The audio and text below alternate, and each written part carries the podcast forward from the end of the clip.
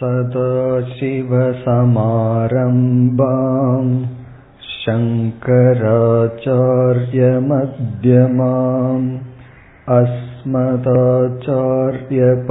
अस्मदाचार्यपर्यन्ताम् वन्दे गुरुपरम्पराम् கடைசி கேள்விக்கு பதிலை பார்த்து வருகின்றோம் ஆத்ம அனாத்ம விவேகம் எப்படி செய்தல் என்றால் என்ன என்பதற்கு. இதில் நாற்பத்தி ஐந்தாவது ஸ்லோகத்தில் இனிமேல் நாம் என்ன செய்ய போகின்றோம் என்பதனுடைய சாரம் அல்லது மைய கருத்து வருகின்றது. இங்கு என்ன சொல்கின்றார்? முதலில் ஆத்ம அனாத்மாவை வேறுபடுத்த வேண்டும். இது ஆத்மா இது அனாத்மா என்று பிரிக்க வேண்டும். அப்படி பிரிக்கும் பொழுது சற்று கவனமாக இருக்க வேண்டும் என்று சொல்கின்றார். அதற்கு உதாரணம் கொடுக்கப்படுகின்றது.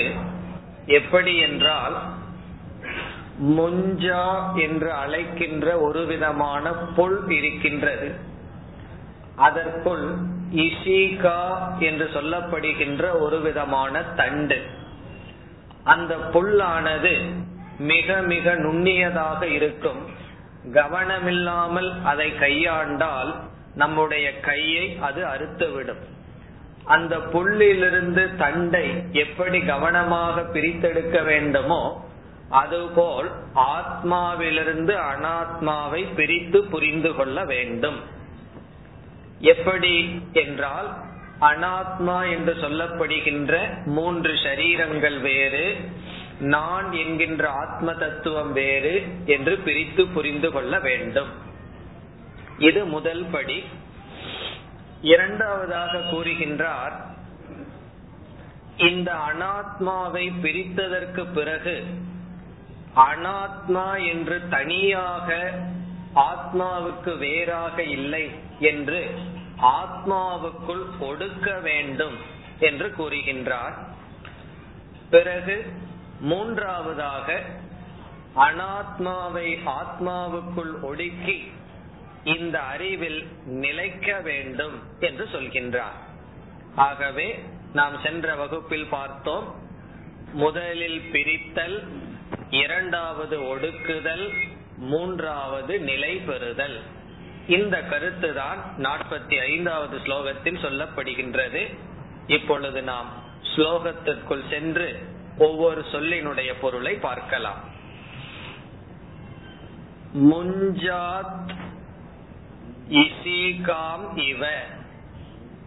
முஞ்சாதி இசீகாம் இவ. இவ என்றால் போல. இங்கு உதாரணம் கொடுக்கப்படுகின்றது. முஞ்சாதி இஷி முஞ்சாத் இஷிகாம் இவ. இங்கு முஞ்சாத் என்றால் முஞ்சா என்பது புல்லினுடைய பெயர்.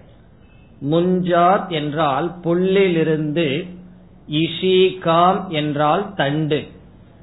அந்த தண்டை எப்படி கவனமாக எடுக்க வேண்டுமோ இஷிகாம் இவ முஞ்சு முஞ்சா என்று அழைக்கப்படுகின்ற புல்லிலிருந்து தண்டை எப்படி கவனமாக எடுக்க வேண்டுமோ அதுபோல் என்ன செய்ய வேண்டும்?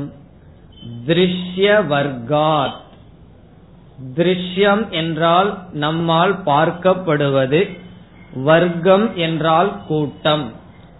கூட்டம் என்றால் இங்கு ஸ்தூல சூக்ம காரண சரீரங்கள். திருஷ்ய வர்க்கம் என்றால் நம்மால் அனுபவிக்கப்படுகின்ற ஸ்தூல சூக்ம காரண சரீர கூட்டங்களிலிருந்து ஆத்மாவை பிரிக்க வேண்டும் என்று சொல்கின்றார். இப்ப முதல் வரியில் உதாரணம் சொல்லப்படுகின்றது. முஞ்சா என்கின்ற புல்லிலிருந்து இஷிகா என்ற தண்டை எப்படி எடுக்க வேண்டுமோ அதுபோல் திருஷ்ய வர்க்கத்திலிருந்து நம்மால் அனுபவிக்கப்படுகின்ற உடல் முதலியவைகளிலிருந்து இரண்டாவது வரியில் ஆத்மாவை பிறகு மூன்றாவது வரியில் விவிச்சிய என்றால் பிரித்து. எப்படிப்பட்ட ஆத்மா என்று ஆத்மாவுக்கு சில அடைமொழிகள் சொல்லப்படுகின்றது இரண்டாவது வரியில்.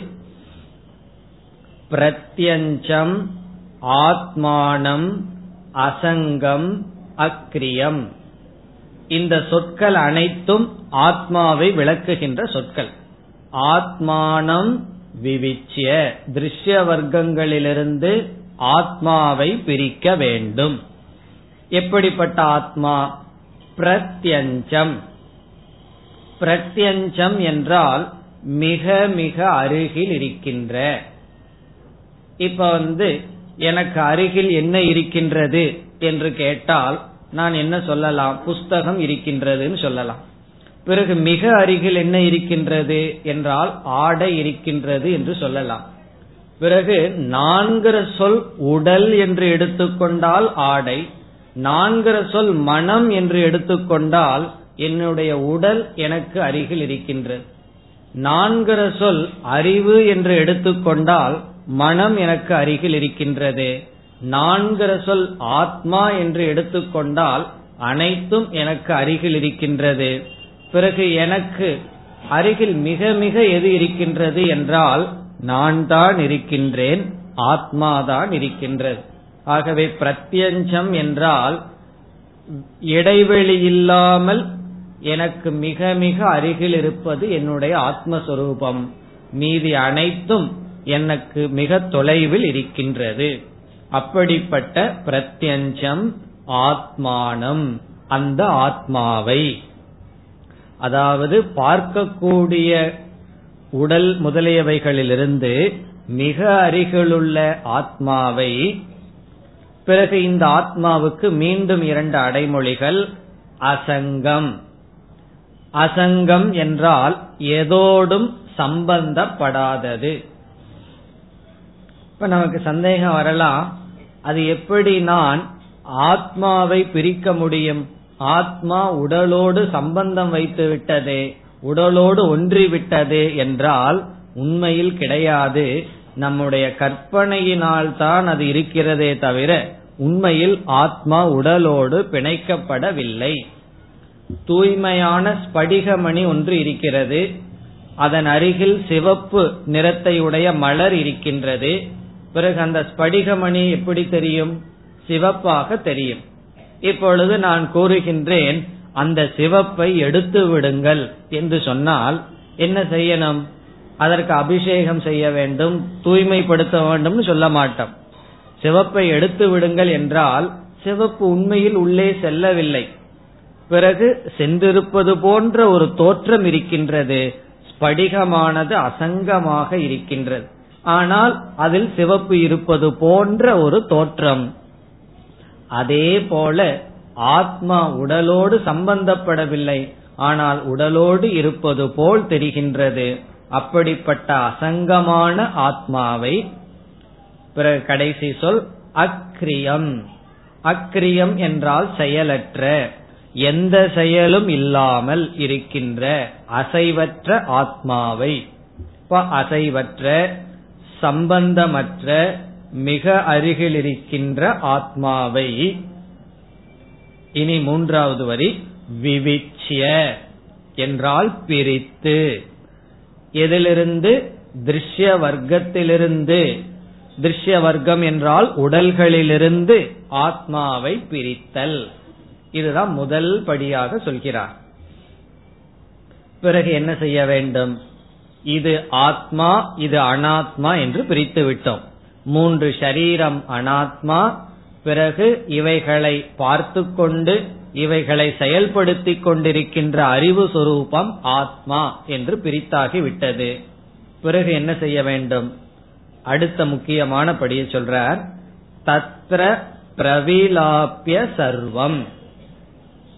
சர்வம் என்றால் அனைத்தையும் தத்ர என்றால் அதனிடத்தில். இங்கு அதனிடத்தில் என்றால் ஆத்மாவினிடத்தில் பிரவிலாப்பிய என்றால் ஒடுக்கி. முதலில் பிரித்து இரண்டாவது ஒடுக்கி ஒடுக்க வேண்டும். இங்கு என்ன ஆசிரியர் சொல்கிறார் என்று இப்பொழுது பார்க்கலாம். முதலில் களிமண் பானை என்று இரண்டு இரண்டை நாம் பார்க்கின்றோம். அப்பொழுது என்ன சொல்கின்றோம்? ஒருவன் நினைக்கின்றான் பானைதான் களிமண் என்று நினைக்கின்றான். பானைதான் களிமண் நினைக்கின்றான். பிறகு அவனிடம் சொல்கின்றோம் அப்படி அல்ல. பானை உடைந்தாலும் களிமண் அழிவதில்லை. ஆகவே களிமண் வேறு பானை வேறு என்று சொல்கின்றோம். அல்லது ஒரு சிறு குழந்தை அலைகளை பார்க்கின்றது. கடலில் வருகின்ற அலைகளை பார்க்கின்றது. பிறகு என்ன நினைக்கின்றது? அலைகள் வே அலைகள் தான் தண்ணீர் அலைகள் தான் கடல் என்று நினைக்கிறது. பிறகு என்ன சொல்கின்றோம்? அலைகளே கடல் அல்ல கடலிலிருந்து அலைகள் தோன்றுகின்றது என்று கடலையும் அலைகளையும் நாம் பிரிக்கின்றோம். இல்லை என்றால் அலைகள் தான் கடல் என்று நினைக்கும் பானைதான் களிமண் என்று நினைக்கும். பிறகு இரண்டாவது என்ன செய்கின்றோம்? பிரித்ததற்கு பிறகு அலைகள் கடல் பிறகு பானைகள் களிமண் என்று இரண்டு இருக்கிறதே என்றால் உண்மையில் தண்ணீர்தான் இருக்கின்றது அலைகள் என்று தனியாக இல்லை. பிறகு களிமண் தான் உண்மையில் இருக்கின்றது பானை என்று ஒரு தனியான பொருள் இல்லை என்று பிரித்ததற்கு பிறகு பானைகளை களிமண்ணுக்குள் ஒடுக்குகின்றோம். இதனுடைய பொருள் என்ன? களிமண் தான் சத்தியம் பானை என்பது வெறும் கற்பனை. அதேபோல் அலைகள் என்பதை தண்ணீருக்குள் ஒடுக்குகின்றோம். தண்ணீர்தான் உண்மை அலைகள் என்பது ஒன்று இல்லை. முதலில் என்ன செய்கின்றோம்? அலைகள் வேறு தண்ணீர் வேறுன்னு பிரிக்கின்றோம். பானை வேறு களிமண் வேறு என்று பிரித்தல். இரண்டாவது ஒடுக்குதல். ஒடுக்குதல் என்றால் ஒன்றுதான் சத்தியம். இனி ஒன்று வெறும் தோற்றம் அதை சார்ந்து இருக்கின்றது என்று செய்கின்றோம். அதேபோல் இங்கு என்ன செய்கின்றோம்? முதலில் ஆத்மா இரண்டாவது அனாத்மா நம்முடைய உடல் என்று பிரிக்கின்றோம். நாம் பார்த்து அனுபவிக்கின்ற ஸ்தூல சூக்ம உடல்கள் வேறு ஆத்மா வேதுன்னு பிரித்து விடுகின்றோம். பிறகு இப்பொழுது என்ன இருக்கின்றது? ஆத்மா அனாத்மா என்று இரண்டு தத்துவம் இருக்கின்றது. அப்பொழுது ஆசிரியர் சொல்றார் இந்த ஆத்மாவுக்கு வேறாக ஸ்வயமாக சுதந்திரமாக அனாத்மா இல்லை என்று அனாத்மாவை ஆத்மாவில் ஒடுக்க வேண்டும். அதனுடைய அர்த்தம் என்ன?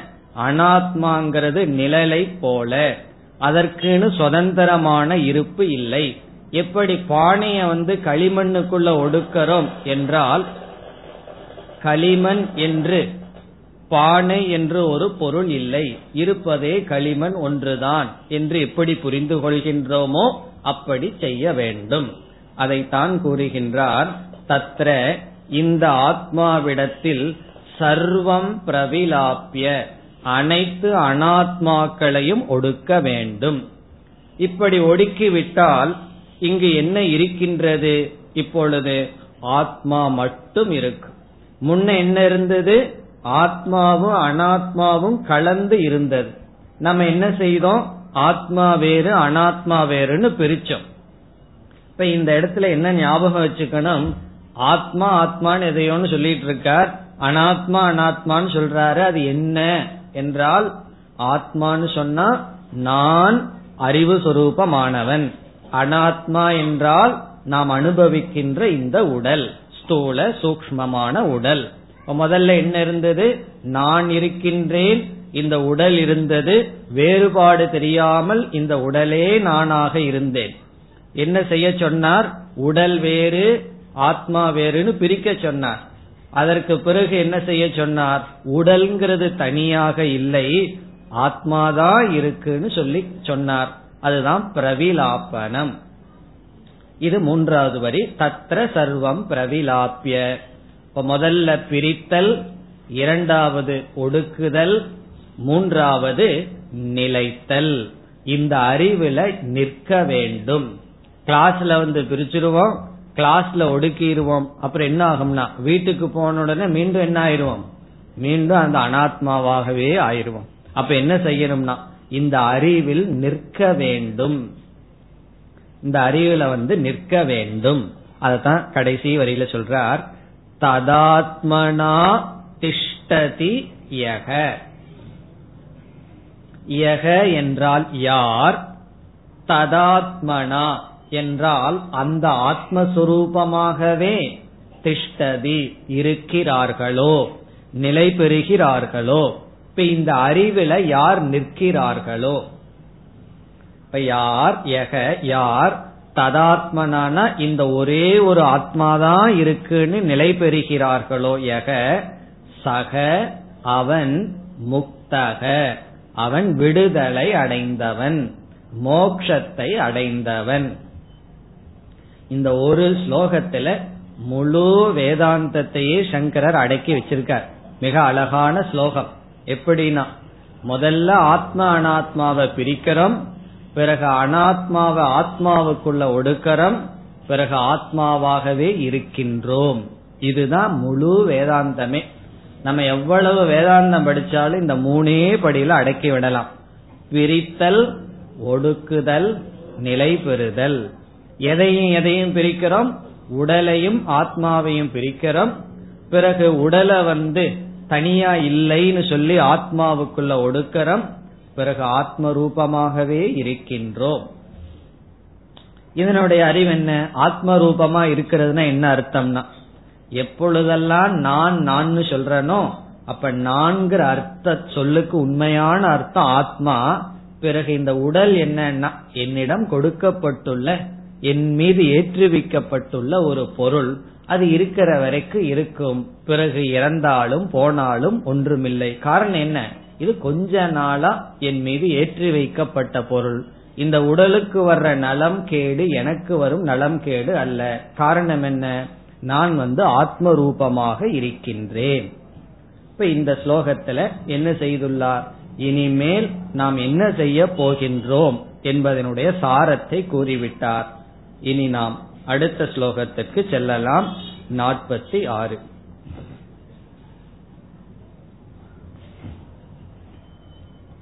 देहोऽयमन्न भवनः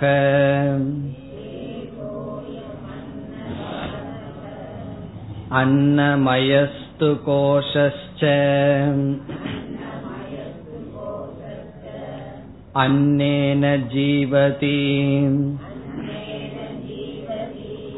विनश्यति तद्विहीनः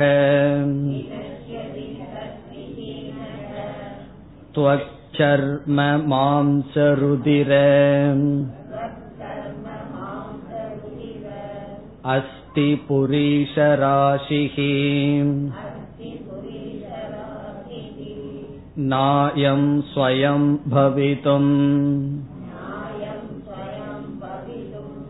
अर्हति नित्यशुद्धः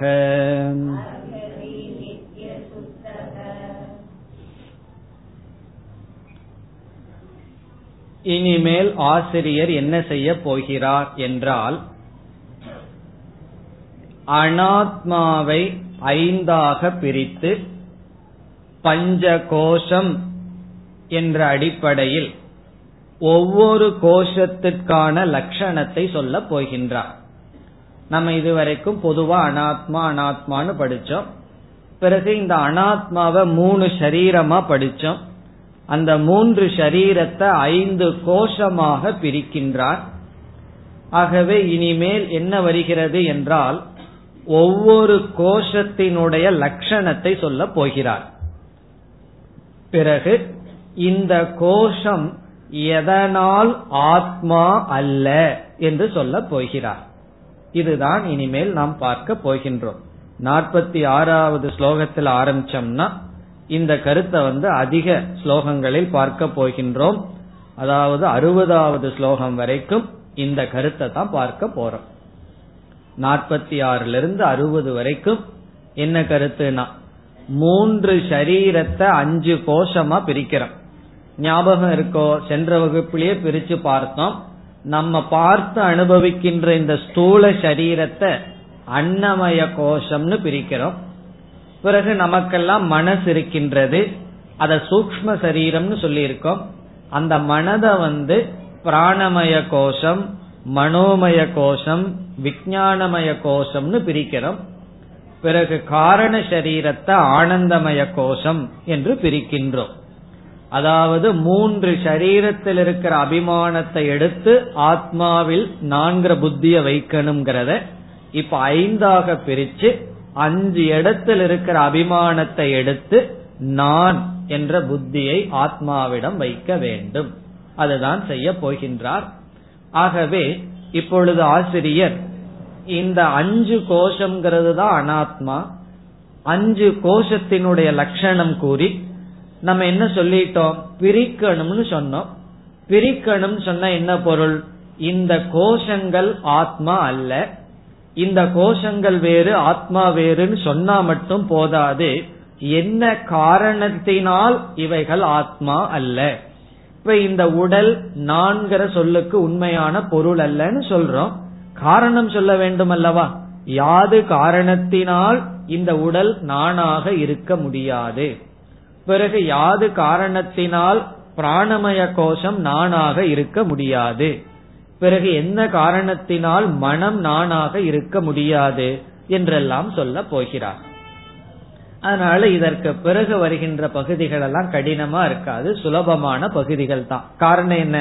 ஒவ்வொரு கோஷத்தினுடைய லட்சணமும் அந்த கோஷம் எப்படி நான் அல்ல என்று சொல்ல போகிறார்.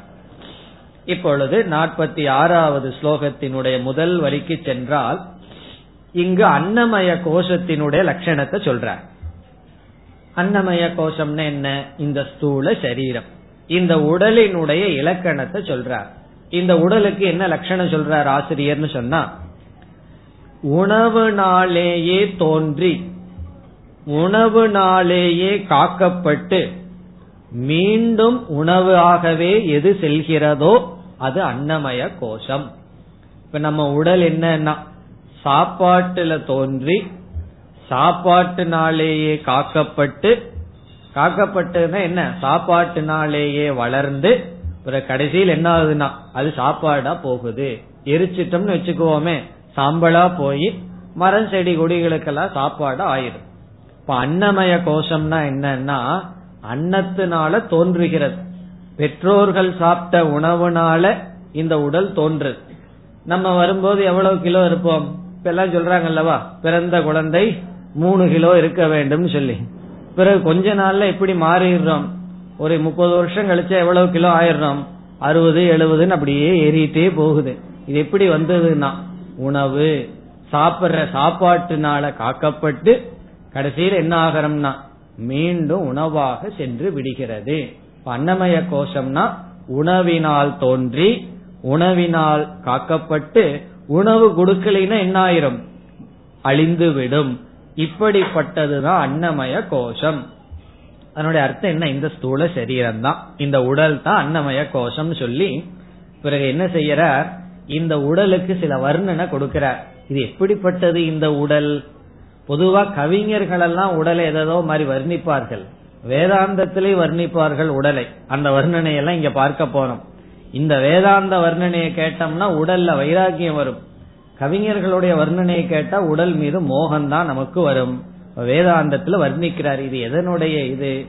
இப்ப நீ வர்ணிச்சு இப்படிப்பட்ட உடல் நான் நீ சொல்ல முடியுமா?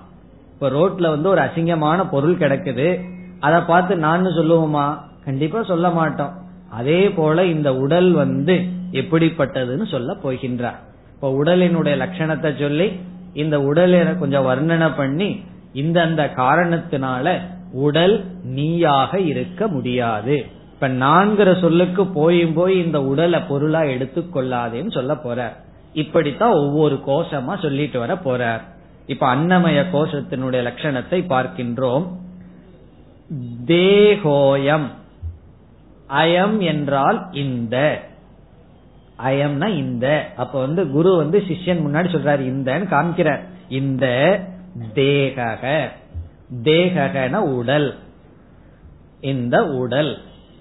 சமஸ்கிருதத்துல வந்து தேகக என்றால் உடல். இந்த தேகங்கிறதுக்கு சாதாரணமா ஒரு அர்த்தம் கொடுப்பாங்க.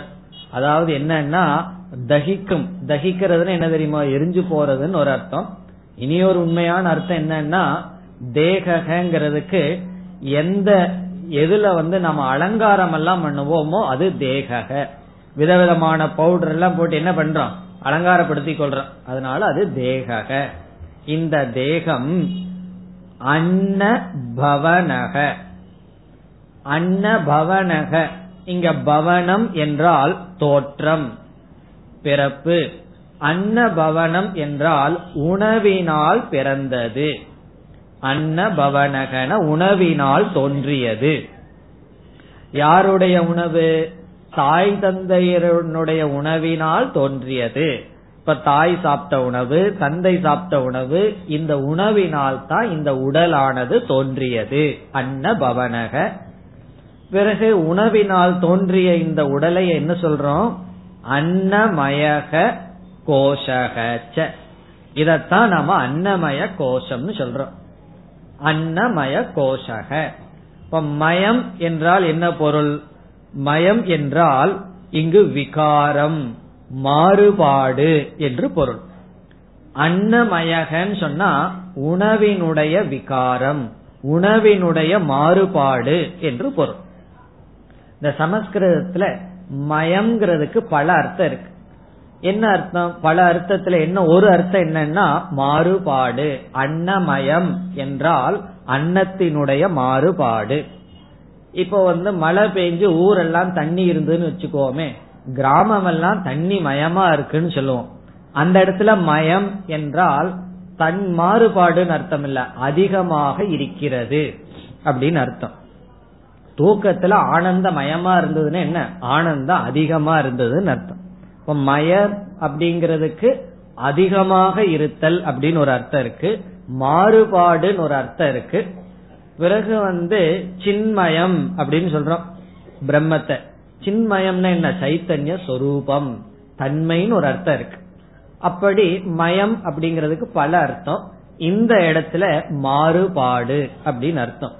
இப்ப உதாரணமா நம்ம சாப்பிடுற சாப்பாடு அப்படியே உணவா உடலா மாறுறதில்லை. அப்படி மாறி இருந்தா இந்நேரம் நம்ம பார்க்கும்போது எப்படி பார்ப்பார்கள்? இப்போ ஒரு பத்து இட்லி சாப்பிட்டு இருந்தோம்னா உடம்பு பூரா அங்கங்க இட்லி தான் தெரியணும். ஆனா தெரியறது இல்லையே. இட்லி எல்லாம் விகாரத்தை அடைஞ்சு மாறுபட்டு இந்த உடலா இருக்கு. இப்ப நம்ம வந்து உணவு உடல்னு சொன்னா நம்ம என்னென்னலாம் சாப்பிட்டோமோ அப்படித்தான் தெரியணும். அப்படி தெரியறது இல்ல. உணவு மாறுபட்டு இந்த உடலாக மாறி இருக்கின்றது. இப்ப அன்னமயகன அன்னத்தினுடைய விகாரம். அப்புறம் அன்னம்னா என்னங்கிற சந்தேகம் சிலருக்கு வரலாம். அன்னம் என்றால் எதை நாம் சாப்பிடுகிறோமோ அது அன்னம். சாப்பிடுறதுக்கு எதெல்லாம் யோக்கியமா இருக்கோ அதெல்லாம் அன்னம். பகவான் வந்து மனிதர்களுக்கு தாவரங்களை தான் படைச்சிருக்க ஆனா ஆடு மாடெல்லாம் சில பேருக்கு அன்னம் ஆயிரும் எதையெல்லாம் சாப்பிடுறோமோ அதெல்லாம் அன்னம்னு சொல்றோம். இப்ப அன்னமயகனா சாப்பாட்டு மயம். அதனுடைய அர்த்தம் என்ன? இந்த உடல். அன்னமயக. இனி அடுத்த சொல் கோஷக. கோஷகன்னு சொன்னா நம்ம போன வகுப்புலயே பார்த்தோம். ஒரு கத்திய இருந்ததுன்னா அந்த கத்திய வைக்கிறதுக்கான உரைய கோஷம்னு சமஸ்கிருதத்துல சொல்றோம். காரணம் என்ன? அந்த கத்திய ஒருத்தன் இடுப்புல வச்சுட்டு குதிரை மேல ஏறினான்னா என்ன ஆகும்? அந்த கத்திய அவனை கொண்டுரும் அப்போ அவன் நம்மையே அது தாக்க கூடாதுன்னு சொல்லி நம்ம கையில வச்சிருந்தோம்னா அதுக்கு ஒரு உரை வச்சிருக்கோம். வாளுக்கு வைக்கிற உரை. அதத்தான் கோஷம்னு சொல்றோம். இந்த கோஷம் என்ன வேலை செய்யுதுன்னா உள்ள இருக்கிறது என்னன்னு தெரியாம பாதுகாக்கிறது. அதே போல இந்த அஞ்சு கோஷம்னு சொல்றதுக்கு காரணம் இந்த ஆத்மா உள்ள இருக்கு. அஞ்சு கோஷத்துக்குள்ள விளங்கிட்டு இருக்கு ஒவ்வொரு கோஷமும் ஆத்மாவை நமக்கு மறைத்து கொண்டு இருக்கிறது. இப்ப மறைத்தல் அப்படிங்கிற அர்த்தத்துல கோஷகங்கிறது சொல்லப்படுகிறது. இப்ப இந்த இடத்துல கொஞ்சம் கவனமா இருக்கணும். கோஷம்னு சொன்னா இப்ப ஒருவர் கத்தி வச்சிருக்கார் அதுக்கு உரை பண்றாருன்னா இதுல எது பெருசா இருக்கும்? உரை தான் வாழ் வாழை விட உரை பெருசா இருக்கும். காரணம் என்னன்னா சின்னதா இருந்தா அந்த வால் அந்த உரைக்குள்ள போகாதே. அதே போல இந்த அஞ்சு கோஷத்துக்குள்ள ஆத்மா இருக்குன்னா எது பெருசா இருக்கணும்? ஆத்மா வந்து ரொம்ப சின்னதா இருக்கு. இந்த கோஷம் எல்லாம் பெருசா இருக்குன்னு பொருள் எடுத்துக்கொள்ள கூடாது இங்க கோஷகங்கிற உதாரணம் எதற்காக சொல்லப்படுதுன்னா இந்த உடல்கள் மீது அபிமானம் வச்சு ஆத்மா நமக்கு தெரியாததுனால மறைத்தல்ங்கிற அம்சத்துல இங்க உதாரணம் சொல்லப்படுகிறது. அதனால பெரியது சின்னதுங்கிற இடத்துல எல்லாம் நாம் இந்த உதாரணத்தை எடுக்க கூடாது. மறைத்தல் என்ற விஷயத்துல இந்த உதாரணத்தை எடுத்து கொள்ள வேண்டும். அதற்கு வேறொரு உதாரணம் சொல்லணும்னா நம்ம சினிமா பார்க்கறதுக்கு உட்கார்றோம். அமர்ந்த உடனே முன்னாடி வெண்மையான திரை இருக்கு. பிறகு படம் வர ஆரம்பிச்சிருது. படம் வர ஆரம்பிச்ச உடனே எது மறைக்கப்படுகிறது? திரையானது மறைக்கப்படுகிறதுன்னு கூறுகின்றேன். திரை மறைக்கப்படுகிறதுன்னு சொன்னா என்ன? வேற ஏதாவது துணியை வச்சு திரைய மறைக்கிறோமான்னா. அந்த படங்களே திரைய மறைச்சிருதுன்னு சொன்னா என்ன அர்த்தம்? படங்கள் அதுல இருக்கிறதுனால நம்முடைய கவனம் முழுவதும் அந்த படங்களுக்கு போய் திரைய நம்ம மறந்துடுறோம். அதனாலதான் என்ன செய்யறோம்? சில பேர் அழுகிறாங்க சிரிக்கிறாங்க. எப்பொழுதுனா திரைய பார்த்துட்டு. திரைய பார்த்துட்டு யாராவது அழுவார்களா சிரிப்பார்களா? ஒரு படமும் ஓடாம இருக்கும்போது ஒருவர் உட்கார்ந்து சிரிச்சுட்டோ அழுதுட்டோ இருந்தா என்ன நினைப்போம்? தப்பா நினைச்சுக்குவோம். என்ன இந்த மாதிரி பண்றாரு? ஆனா அங்க வெறும் நிழல்கள் ஓடிட்டு இருக்கு அதை பார்த்துட்டு ஒருத்தர் சிரிக்கிறார் அழுகிறார்னா நம்ம நினைக்கிறது இல்ல காரணம் என்ன? அவர் வந்து திரைய பார்க்கல. திரைங்கிற புத்திய மறந்துட்டு அங்க நிழல்ல அவருடைய புத்தி போயாச்சு. அப்ப அந்த நிழல் என்ன செஞ்சிருக்குன்னா அது கோஷம்னு சொல்றோம். எதற்கு கோஷம்னா திரைக்கு கோஷமாக இருக்கின்றது. அப்ப நம்முடைய கவனத்தை எது ஈர்க்கின்றதோ அதை கோஷம்னு சொல்றோம். இப்படி இந்த அஞ்சு கோஷங்கள் நான் ஆத்மாங்கிற புத்தியை எடுத்து விடுகிறது. அதனாலதான் கோஷம்னு சொல்றோம். இப்ப முதல் வரியில பார்த்திருக்கோம். இந்த உடலானது அன்னமயக உணவினுடைய மாற்றம். பிறகு இதத்தான் அன்னமய கோஷம்னு சொல்றோம். பிறகு உணவினால் தோன்றியது. இனி இரண்டாவது வரி. அன்னேன ஜீவதி. இப்போ உணவினால் உடல் வந்து இந்த உலகத்துக்கு வந்தாச்சு. அதற்கு பிறகு ஜீவதின வாழ்கிறது. அன்னேன. உணவினால் வாழ்கிறது. இந்த உடல் வந்து இருக்கணும்னு சொன்னா உடல்ல தோன்றிய உணவுல தோன்றிய உடல் தொடர்ந்து உடலா இருந்துட்டு வரணும்னா இந்த உடலுக்கு என்ன கொடுக்கணும்? அன்னத்தை கொடுக்க வேண்டும். இப்ப அன்னேன ஜீவதி உணவினால் வாழ்கிறது. பிறகு உணவை கொடுக்கலின்னு வச்சுக்குவோமே இந்த உடல் என்ன ஆயிரும் வினஷ்யதி தத் விஹீனக. தத் விஹீனகன அன்னம் இல்லாமல் போனால் வினஷ்யதி நாசத்தை அடைகிறது. வினஷ்யதினா அழிந்து விடுகிறது. மடிந்து விடுகிறது. எப்பொழுது? தத் என்றால் அன்னம். தத் விஹீனக என்றால் அன்னம் இல்லாமல் போனால். இப்ப இந்த உடலுக்கு அன்னத்தை கொடுக்கலன்னு சொன்னா உணவை கொடுக்கலன்னு சொன்னா அழிந்து விடும். அப்ப எதற்கு விரதம் எல்லாம் இருக்க சொல்கிறீர்கள்னு கேட்ட என்ன சொல்றது? ஓவரா கொடுத்தாலும் அழிந்து விடும். குறைவா கொடுத்தா அழிந்து விடும். ஓவரா இந்த அதிகமாக அன்னத்தை கொடுத்தாலும் என்ன ஆகும் அதை வந்து ஜீர்ணிக்க முடியாது. அதிகமா கொடுக்க கூடாது.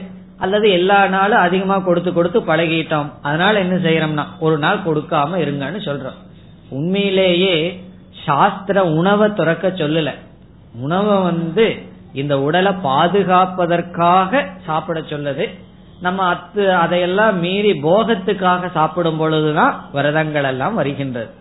ஒருவர் வந்து உயிர் வாழ்றதுக்காக மட்டும் ஆரோக்கியமான உணவை சாப்பிட்றாருன்னு வச்சுக்குவோமே அதற்கு மேல பெரிய விரதம் ஒன்றும் கிடையாது. அதுதான் உண்மையான விரதம். அந்த விரதத்தை இருக்கிறது தான் மற்ற விரதங்கள் எல்லாம். அப்படி இருக்கிறது அவ்வளவு சுலபம் அல்ல. ஆரம்ப உடல் அழிந்து விடும். இப்படி முதல் இரண்டு வரியில் அன்னமய கோஷத்தினுடைய லட்சணம் சொல்லப்படுகிறது. இனி இப்படிதான் ஆசிரியர் சொல்ல போற ஒவ்வொரு கோஷத்துக்கான லட்சணத்தை சொல்லி அந்த கோஷத்தை வர்ணிச்சு பிறகு அது எப்படி ஆத்மா அல்லன்னு சொல்ற இனி அடுத்த பகுதியில இந்த அன்னமய கோஷமான உடல் நான்கிற சொல்லுக்கு அர்த்தம் அல்லன்னு சொல்ல போறார் அதாவது நான்கிற சொல்லுக்கு அர்ஹதையற்றது அப்படின்னு சொல்றார் எது? இந்த உடல். இந்த அன்னமய கோஷம் நான்கிற சொல்லுக்கு அர்ஹதையற்றது. அது ஏன் ஏன் அர்ஹதையற்றது? இந்த உடலினுடைய தன்மை என்ன? அத சொல்றார். இந்த உடல்ங்கிறது என்ன? வர்ணிக்கிறார். எப்படி வர்ணிக்கிறார்? மூன்றாவது வரி. துவக். துவக் என்றால் உள் தோல். நம்ம உடம்புல தோல் இருக்கு. அந்த தோலை ரெண்டா பிரிக்கிறோம். மேல் தோல் உள் தோல்னு பிரிச்சிடுறோம். துவக் என்றால் உள்ளே இருக்கின்ற தோல் அடுத்த சொல் சர்ம. சர்மன்னு சொன்னா மேலே இருக்கின்ற தோல். நம்ம பார்த்து இருக்கின்ற இந்த தோல் பிறகு துவக் பிறகு அடுத்தது என்னவா? மாம்ச. மாம்சம்னா என்ன? உடலில் இருக்கின்ற தசைகள். மாம்ச இவைகளினுடைய கூட்டம்னு சொல்ற. இந்த உடல்னா என்ன? அதுல உள்தோல் இருக்கு மேல் தோல் இருக்கு மாம்சம் இருக்கு. அப்புறம் ருதிர. ருதிரம் என்றால் ரத்தம். பிளட் ருதிர. அஸ்தி. அஸ்தி என்றால் எலும்பு. அஸ்தி ரத்தம் எலும்பு. பிறகு புரீஷ. புரீஷம் என்றால் மலம். நாம சாப்பிட்ட உணவானது ஒரு பகுதி மலமாக சென்று விடுகிறது. அந்த மலமும் உடலில் தேங்கி இருக்கின்றது. புரீஷ ராசிகி ராசின இவைகளினுடைய கூட்டம். இந்த இடத்துல ராசி என்றால் கூட்டம். இந்த ஜோதி இடத்துல சொல்ற ராசி கிடையாது. இந்த இடத்துல ராசி என்றால் கூட்டம். எவைகளினுடைய கூட்டம்? மலம் எலும்பு ரத்தம் மாம்சம் தசை பிறகு உள்தோல் வெளித்தோல். இவைகளினுடைய கூட்டம் தான் என்னன்னா இந்த உடல். பிறகு என்ன சொல்றார்? இது வந்து வர்ணிக்கிறார். இதுல இருந்து என்ன சொல்றார்? இதுல எல்லாம் நமக்கு வைராகியம் வேணும். என்ன நல்லதை சொல்லாமே ஏன் இதையெல்லாம் சொல்றாருன்னா அப்பதான் நமக்கு வைராகியம் வரும். இது நான் அல்ல என்ற அறிவு நமக்கு வர வேண்டும்.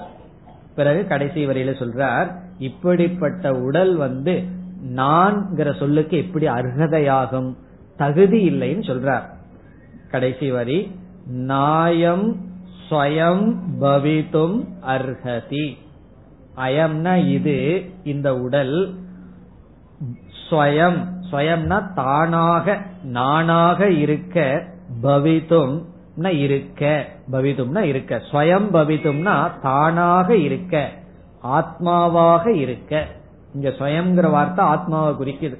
ஆத்மாவாக இருக்க ந அர்ஹதி. ந அர்ஹதினா தகுதி இல்லை. அதுக்கு வந்து அர்ஹதையே இல்லைங்கிறார். நான்கிற சொல்லுக்கு அர்த்தமா இப்படிப்பட்ட கூட்டங்களுடைய இந்த உடல் அருகதை இல்லை. இந்த உடலுக்கு அருகதை தகுதி இல்லை. காரணம் என்ன? கடைசி சொல் நித்திய சுத்தக. இந்த சொல் ஆத்மாவை குறிக்குது. ஸ்வயங்கிற வார்த்தைக்கு அடைமொழியா போடுறார். நித்தியம்னா எப்பொழுதும். சுத்தக அப்படின்னா தூய்மையாக. எப்பொழுதும் தூய்மையாக இருக்கின்ற ஆத்மாவாக இருக்க இந்த உடலுக்கு அருகதை இல்லை. அதாவது நம்ம என்ன பண்ணிட்டு இருக்கோம் உடல் தூய்மையானதுன்னு நினைச்சிட்டு வெளியே இருந்து வருகின்ற அழுக்குகள் எல்லாம் உடல்ல பட்டுட்டு என்ன பண்றோம்? தூய்மைப்படுத்திடுறோம். தூய்மைப்படுத்திட்டு காலையில குளிச்ச உடனே என்ன சொல்றோம்? இப்ப உடல் வந்து தூய்மையா இருக்கு. ஆடை தூய்மையா இருக்குன்னு சொல்றோம். சாஸ்திரம் என்ன சொல்லுதுன்னா உன்னுடைய உடலே அசுத்தம்னு சொல்லுது. அப்புறம் எங்க போய் தூய்மைப்படுத்துறது? உடலே அசுத்தம்னு என்ன பண்ணணும்? இப்ப வந்து முகத்துல வந்து அழுக்கு படிஞ்சிடுதுன்னு என்ன செய்யறோம் சோப் எல்லாம் போட்டு முகத்தில் இருக்கிற அழுக்க களையறோம் சாஸ்திரம் சொல்றது உன்னுடைய முகமே அசுத்தம். இப்ப என்ன பண்ணணும்? பாறையில வந்து முகத்தை தேய்ச்சி அலம்பி விட வேண்டியதுதான். முகத்தையே விட்டுற வேண்டியதுதான். அப்படி என்னன்னா இந்த உடலே அசுத்தம்னு சொல்கிறது. இப்ப என்ன செய்யறதுன்னா அசுத்தமான உடலை நான் சொல்லாத அவ்வளவுதான். பிறகு என்ன செய்யறது? அதை என்ன செய்யணுமோ அதை செய்யலாம் பிறகு. நான்கிற சொல்லுக்கு அதுக்கு தகுதி இல்லை. காரணம் என்ன? ஆத்மா நித்திய சுத்தக. இது என்னைக்குமே சுத்தமா இருக்கு. இப்ப நித்திய சுத்தமான ஆத்மா இந்த உடலாக இருக்க தகுதி இல்லை. இதுதான் இனிமேல் சொல்ல போற. இப்படித்தான் ஒவ்வொரு கோஷத்துக்கு லட்சணம் சொல்லி அது எப்படி நான் அல்லன்னு சொல்லிட்டு வர போற. இப்ப இந்த நாற்பத்தாறாவது ஸ்லோகத்துல அன்னமய கோஷத்துக்கு லட்சணத்தை கொடுத்து அதை வர்ணிச்சு அது நான் அல்ல காரணம் என்ன ஆத்மான்னு ஒண்ணு இருந்தா அது சுத்தமா தான் இருக்கணும் காரணம் என்ன அந்த ஆத்மாதான் பிரம்மன் இப்ப சுத்தமான ஆத்மா அசுத்தமான உடலாக எப்படி இருக்க முடியும் இனி நாம் அடுத்த நாற்பத்தி ஏழாவது ஸ்லோகத்திற்கு செல்லலாம் पूर्वं जनेरपि मृतेरपि முக்தி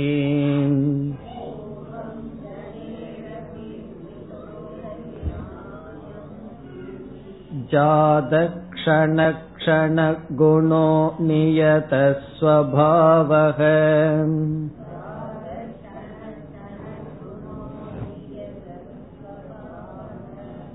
नैको जडश्च गडवत्परिदृश्यमाणः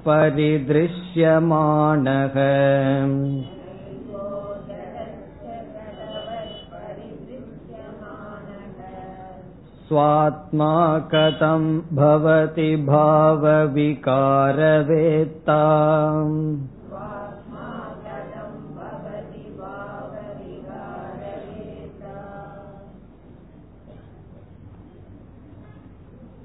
இந்த ஸ்லோகத்திலும் அன்னமய கோஷம் யாது காரணத்தினால் ஆத்மாவாக முடியாது என்று சொல்கின்றார் சில காரணங்கள் எல்லாம் சொல்றார் இப்ப சென்ற ஸ்லோகத்துல ஒரே காரணம் சொன்னார் சுத்தமா இருக்கிற ஆத்மா அசுத்தமா இருக்கிற உடம்பாக எப்படி இருக்க முடியும்?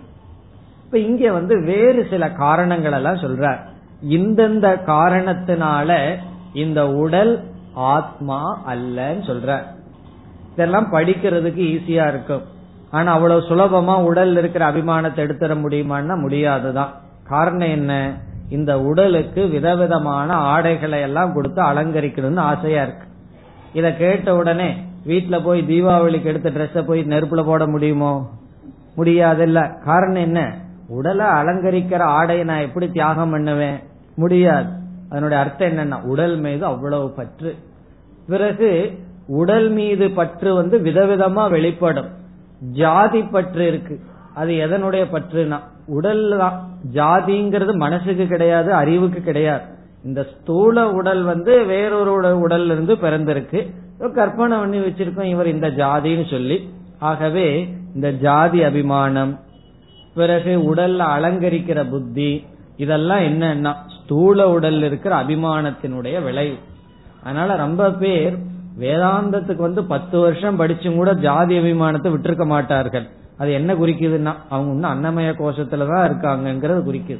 முதல் என்ன பண்ணணும்னா இந்த அன்னமய கோஷத்தில் இருக்கிற அபிமானத்தை விடணும்னு சொன்னா இந்த ஜாதி உடலை அலங்கரிக்கிறது இதுல இருந்தெல்லாம் விடுதலை அடையணும். அதுக்காக சொல்றார் இந்த இப்படிப்பட்ட உடல் வந்து நான் அல்ல இதுல நான்கிற புத்தியை எடுத்துட்டு வான்னு சொல்ற இத படிக்கும் போதே தெரிஞ்சது ரொம்ப பேர் ஃபர்ஸ்ட் பால்லயே அவுட்டுங்கிற மாதிரி. முதல் என்ன? முதல் ஸ்டெப்பே அன்னமய கோஷம். அதிலிருந்தே மேல வராம எத்தனையோ பேர் இருக்கிறார்கள். அதுல நம்மளும் ஒருவரா இருக்க கூடாது அதுக்காக இது என்ன? கவனமா படிக்கணும். எப்படி? இது ஏன் நான் அல்ல? அதனாலதான் ரெண்டு ஸ்லோகம் இருக்கு சொல்ற இந்த ஸ்தூல சரீரத்துக்கு ஏன் இவ்வளவு முக்கியத்துவம் கொடுக்கிறார்? ரொம்ப பேர் இதுலயே இருந்து கொண்டு இருக்கிறார்கள். இப்ப வந்து பல காரணம் சொல்றார் நம்முடைய அறிவுக்காக. இந்தந்த காரணத்தினால இந்த உடலை நீன்னு நினைக்காதே. என்ன காரணம்? பூர்வம் ஜனேகே அபி. ஜனேகே பூர்வம். ஜனேகே ஜெனிங்கிற சொல் ஜனேகேனா பிறப்புக்கு பூர்வம்னா முன் பிறப்புக்கு முன்னாடி. அதாவது நாம் இந்த உலகத்துல தோன்றுவதற்கு முன்னாடி தோற்றத்திற்கு முன் என்று பொருள். ஜனேகே அபி. அபினா முன்னும் என்று பொருள் மிருதேகே அபி. மிருதி என்றால் மரணம். மிருதேகே அபினா மரணத்துக்கு பின்னும். பிறப்புக்கு முன்னும் இறப்புக்கு பின்னும் நாயம் அஸ்தி. இந்த உடல் இல்லை. தோன்றுவதற்கு முன்னாடி அதாவது இந்த உலகத்துல பிறக்கிறதுக்கு முன்னாடி இந்த உடல் இல்லை. இறந்ததற்கு பிறகு இந்த உடல் இல்லை. காரணம் என்னாகும்? உன்னா மண்ணாயிரும் அல்லது சாம்பலாயிரும். இந்த உடல் இல்லை.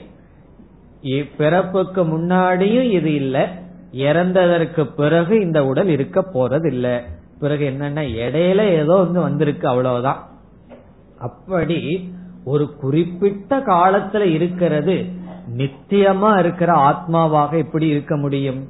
இப்ப ஆத்மான்னு சொன்னா நித்தியம்னு சொல்றோம். என்னைக்குமே அழியாத இருக்குன்னு சொல்றோம். இப்படி அழியாத இருக்கிற ஆத்மா பிறப்புக்கு முன்னும் இறப்புக்கு பின்னும் இல்லாத இந்த உடலாக எப்படி இருக்க முடியும்? ஆகவே முதல் வரியில் என்ன சொல்றார்? ஆதி அந்தம் இந்த உடலுக்கு இருக்கின்றது. தோற்றத்துக்கு முன்னு கிடையாது அழிவுக்கு பின் கிடையாது. இப்படிப்பட்ட உடல் எப்படி நித்தியமான ஆத்மாவாக இருக்க முடியும் என்பது பொருள். சரி இரண்டாவது வரிக்கு வந்தால் தோற்றத்துக்கு முன்னும் இறப்புக்கு பின்னும் கிடையாது. தோன்றியதற்கு பிறகாவது அது அப்படியே நிலையா இருக்கான்னு அதுவும் இல்லைங்கிறார். தோன்றியதற்கு பிறகு ஒவ்வொரு க்ஷணமும் மாறிக்கொண்டே இருக்கின்றது. அதற்கு வந்து ஒரு நிலையானதே கிடையாது. இந்த உடல் எப்படி இருக்குன்னா ஒவ்வொரு க்ஷணமும் மாறிக்கொண்டிருக்கும் சுவாவம். அத சொல்றார் ஜாத கண க்ஷண குணக. ஜாதம் என்றால் பிறந்ததிலிருந்து எப்ப பிறக்குதோ அப்பொழுதிலிருந்து கண க்ஷணம். கணம்னா ஒரு க்ஷணம்னு சொல்றோம் அல்லவா? ஒரு நொடி பொழுது. கண கணம்னா ஒவ்வொரு நொடி பொழுதும் மாறிக்கொண்டிருக்கின்ற தன்மை உடையது. குணகன தன்மை உடையது. இப்ப இந்த உடல் வந்து பிறந்ததிலிருந்து ஒவ்வொரு நொடி பொழுதும் மாறிக்கொண்டு இருக்கிறது. இல்லையே நான் இந்த ஒரு மணி நேரம் மாறாம உட்கார்ந்துட்டு இருந்தேன்னு சொல்லக்கூடாது. மாறாம அமர்ந்திருந்த என்ன ஆகும்னா இங்க வர்றதுக்கு முன்னாடி காஃபிய குடிச்சிட்டு வந்தோம்னா அது அப்படியே இருக்கணும். அப்படி இருக்கான்னா ஒரு மணி நேரத்தில் அப்படி இல்லை. வீட்டுக்கு போனோட என்ன செய்ய தோணுது? மீண்டும் சாப்பிட தோன்றது காரணம் என்னன்னா பெரிய மாற்றம் வந்திருக்கு. அதே போல தூங்கிக் கொண்டிருக்கும் போது மாறாமல் இருக்குன்னு சொல்றமான்னா தூங்கிக் கொண்டு இருக்கும் போதுதான் ரொம்ப வளர்றோம். இப்படி மாறிக்கொண்டே இருக்கின்றது ஒவ்வொரு க்ஷணமும். அது எப்படி நித்தியமான மாறாமல் இருக்கின்ற ஆத்மாவாக இருக்க முடியும் என்பது பொருள். இனி அடுத்த சொல் அநியத ஸ்வபாவக. சுவாவம்னா தன்மை நியத சுவாவம்னா இப்படிப்பட்ட தன்மைன்னு ஒரு வரையறுக்க முடியும். அநிதி அநியத சுவாவம்னா இப்படிப்பட்ட தன்மைன்னு சொல்ல முடியாமல் இருக்கின்றது. அதுக்கு ஒரு விவஸ்தை இல்லைன்னு அர்த்தம். நியதமா இல்லைன்னு அர்த்தம். இப்போ ஒருவர்கிட்ட நீங்க எப்படி இருக்கீங்கன்னா உடம்பு எப்படி இருக்குன்னா நல்லா இருக்கும் பார். அடுத்த நிமிஷம் கேட்டா தலைவலிக்குது பார். சொல்ல முடியுமான்னா சொல்ல முடியாது. ஆகவே அநீதி அநியத சுவாவம்னா எந்த நேரத்துல உடலுக்கு என்ன வரும் சொல்லவே முடியாது.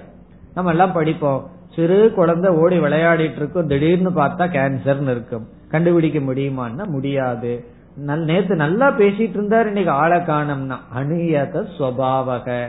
காரணம் என்னன்னா இது இப்படித்தான் அப்படின்னு நம்ம சொல்ல முடியாது. அதே போல கேரண்டியும் கொடுக்க முடியாது. இவ்வளவு நாள் நான் இருப்பேன். இல்லையே எனக்கு ஜோசிகாரர் சொல்லியிருக்காருன்னு சொன்னா.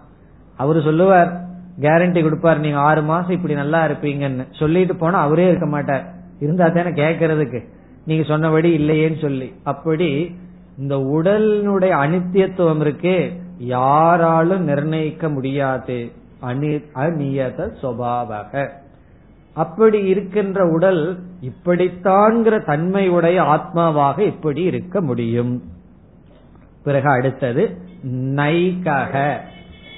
நைககனா ந ஏகக. அது ஒன்றாக இல்லை பலவாக இருக்கின்றது. ஆத்மாவை வந்து சாஸ்திரம் ஒன்றுன்னு சொல்லுது. நம்ம எவ்வளவு உடல் பார்க்கிறோம்? மனித சரீரம் மிருக சரீரம் பறவைகளினுடைய உடல். அப்படி விதவிதமான உடல் இருக்கு. மனிதர்களுடலே விதவிதமா இருக்கு. இப்படி விதவிதமாக உடல் இருக்கிறதுனால எப்படி ஒரு ஆத்மாவாக இருக்க முடியும். சாஸ்திரம் வந்து ஆத்மா ஏக்கம்னு சொல்லுது. உடலோ அநேகமாக இருக்கிறது. அதுதான் ந ஏகக இது ஒன்றாக இல்லை. இதற்கு இனி ஒரு பொருள் உண்டு. நம்மளுடைய உடலே ஒரே மாதிரி இல்லை.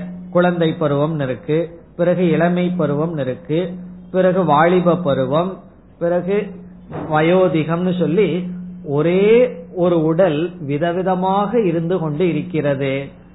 அப்படி இருக்கின்ற உடல் எப்படி ஆத்மாவாக இருக்க முடியும்? பிறகு அடுத்தது ஒன்னு சொல்றார் ஜடகச்ச ஜடம்னு சொன்னா எப்படி இந்த உலகத்துல கல் மண்ணெல்லாம் நம்ம பார்க்கிறோம் ஜடமா இருக்கு. அதே போல சாஸ்திரம் என்ன சொல்லுது? இந்த உடலும் ஜடம்னு சொல்லுது.